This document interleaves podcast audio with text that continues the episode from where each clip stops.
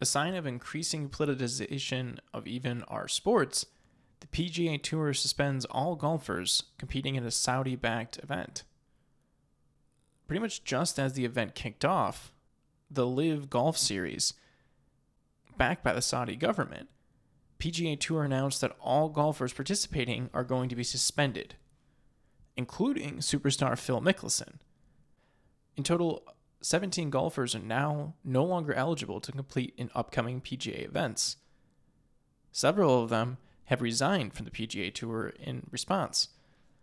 Others, including Phil Mickelson, haven't responded yet.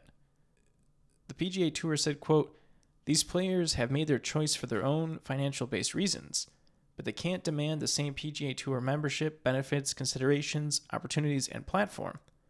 If any of these players are going to be allowed back in the PGA, or what exactly is going to happen from here is unknown. The LIV Golf Tournament said, quote, the announcement that PGA Tour is made and deepens the divide between tour and, the tour and its members. What's clear though, what's clear though, is that politics is going more and more international. And this is a huge sign in that happening.